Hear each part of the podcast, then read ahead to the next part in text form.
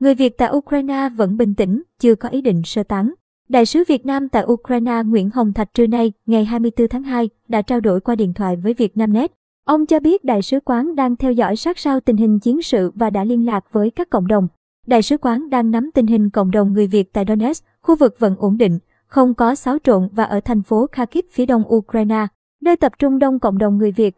Bà con chưa ai có ý định sơ tán. Mọi người Việt ở Ukraine vẫn giữ bình tĩnh theo dõi các diễn biến.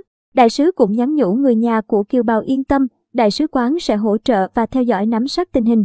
Tổng thống Nga Vladimir Putin sáng nay theo giờ Việt Nam đã tuyên bố mở chiến dịch quân sự đặc biệt nhằm vào miền đông Ukraine, với lý do đáp lại yêu cầu giúp đỡ từ Cộng hòa Nhân dân Donbass và Cộng hòa Nhân dân Lugan, hai nước tự xưng của lực lượng ly khai tại đây.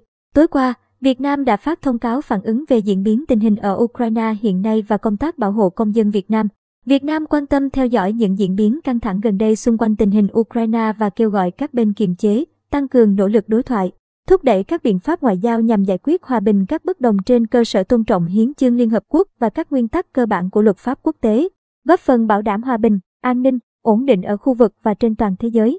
Về bảo hộ công dân Việt Nam tại Ukraine, Đại sứ quán Việt Nam tại Ukraine trong những ngày qua đã thường xuyên liên hệ, chủ động trao đổi với cộng đồng người Việt Nam tại Ukraine để nắm tình hình bà con, đồng thời tích cực xây dựng các kế hoạch để sẵn sàng tiến hành các biện pháp bảo hộ công dân trong trường hợp cần thiết. Đại sứ quán đã cử cán bộ trực đường dây nóng bảo hộ công dân 24 trên 24, sẵn sàng tiếp nhận thông tin.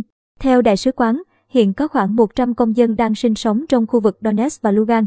Tình hình bà con hiện nay cơ bản ổn định. Bộ Ngoại giao chỉ đạo Đại sứ quán Việt Nam tại Ukraine trao đổi, đề nghị các cơ quan chức năng sở tại có biện pháp hỗ trợ, bảo đảm an toàn tính mạng và tài sản cho công dân và doanh nghiệp Việt Nam tại Ukraine. Trong trường hợp cần trợ giúp hoặc có thông tin về người Việt Nam gặp khó khăn, đề nghị liên hệ với đường dây nóng bảo hộ công dân của Đại sứ quán Việt Nam tại Ukraine theo số cộng 380 63 863 8999 hoặc tổng đài bảo hộ công dân của Cục lãnh sự. Bộ Ngoại giao theo số cộng 84 981 848 484.